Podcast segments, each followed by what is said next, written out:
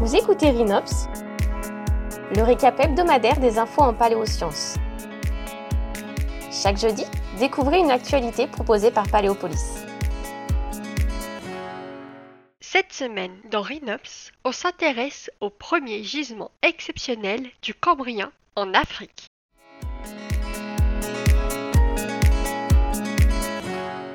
La période du Cambrien, qui s'étend entre -541 et -485 millions d'années, débute par un événement biologique majeur. En quelques millions d'années, la diversité des formes de vie multicellulaires explose et les grands groupes animaux modernes se mettent en place. C'est l'explosion cambrienne.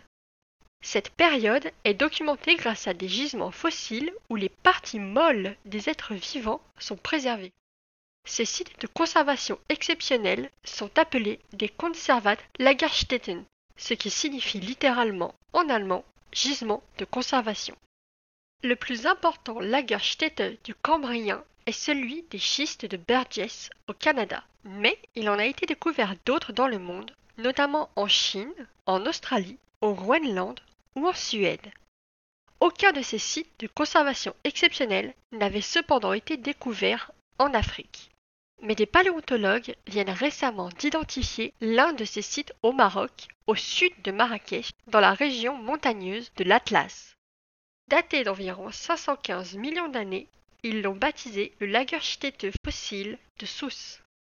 La faune y est dominée par des fossiles articulés de trilobites, ces animaux marins aujourd'hui disparus dont le corps est segmenté en trois parties.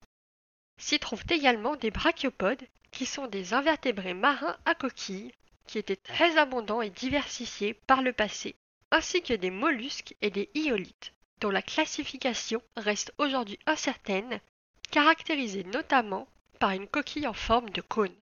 De nombreux fossiles ont préservé des parties molles de leur anatomie, comme des éléments du tube digestif pour les trilobites ou de viscères pour les brachiopodes, parties qui généralement se décompose après la mort de l'organisme.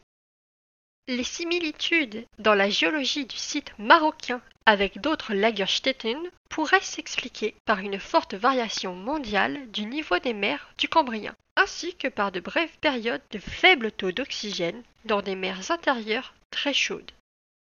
Ces conditions ont permis de limiter la décomposition des organismes et donc de conserver même leurs parties les plus délicates, faisant du lagerstätte de Sousse le premier gisement exceptionnel du Cambrien du Maroc et même d'Afrique, ainsi que l'un des plus anciens lagerstätten mondiaux à avoir livré des trilobites.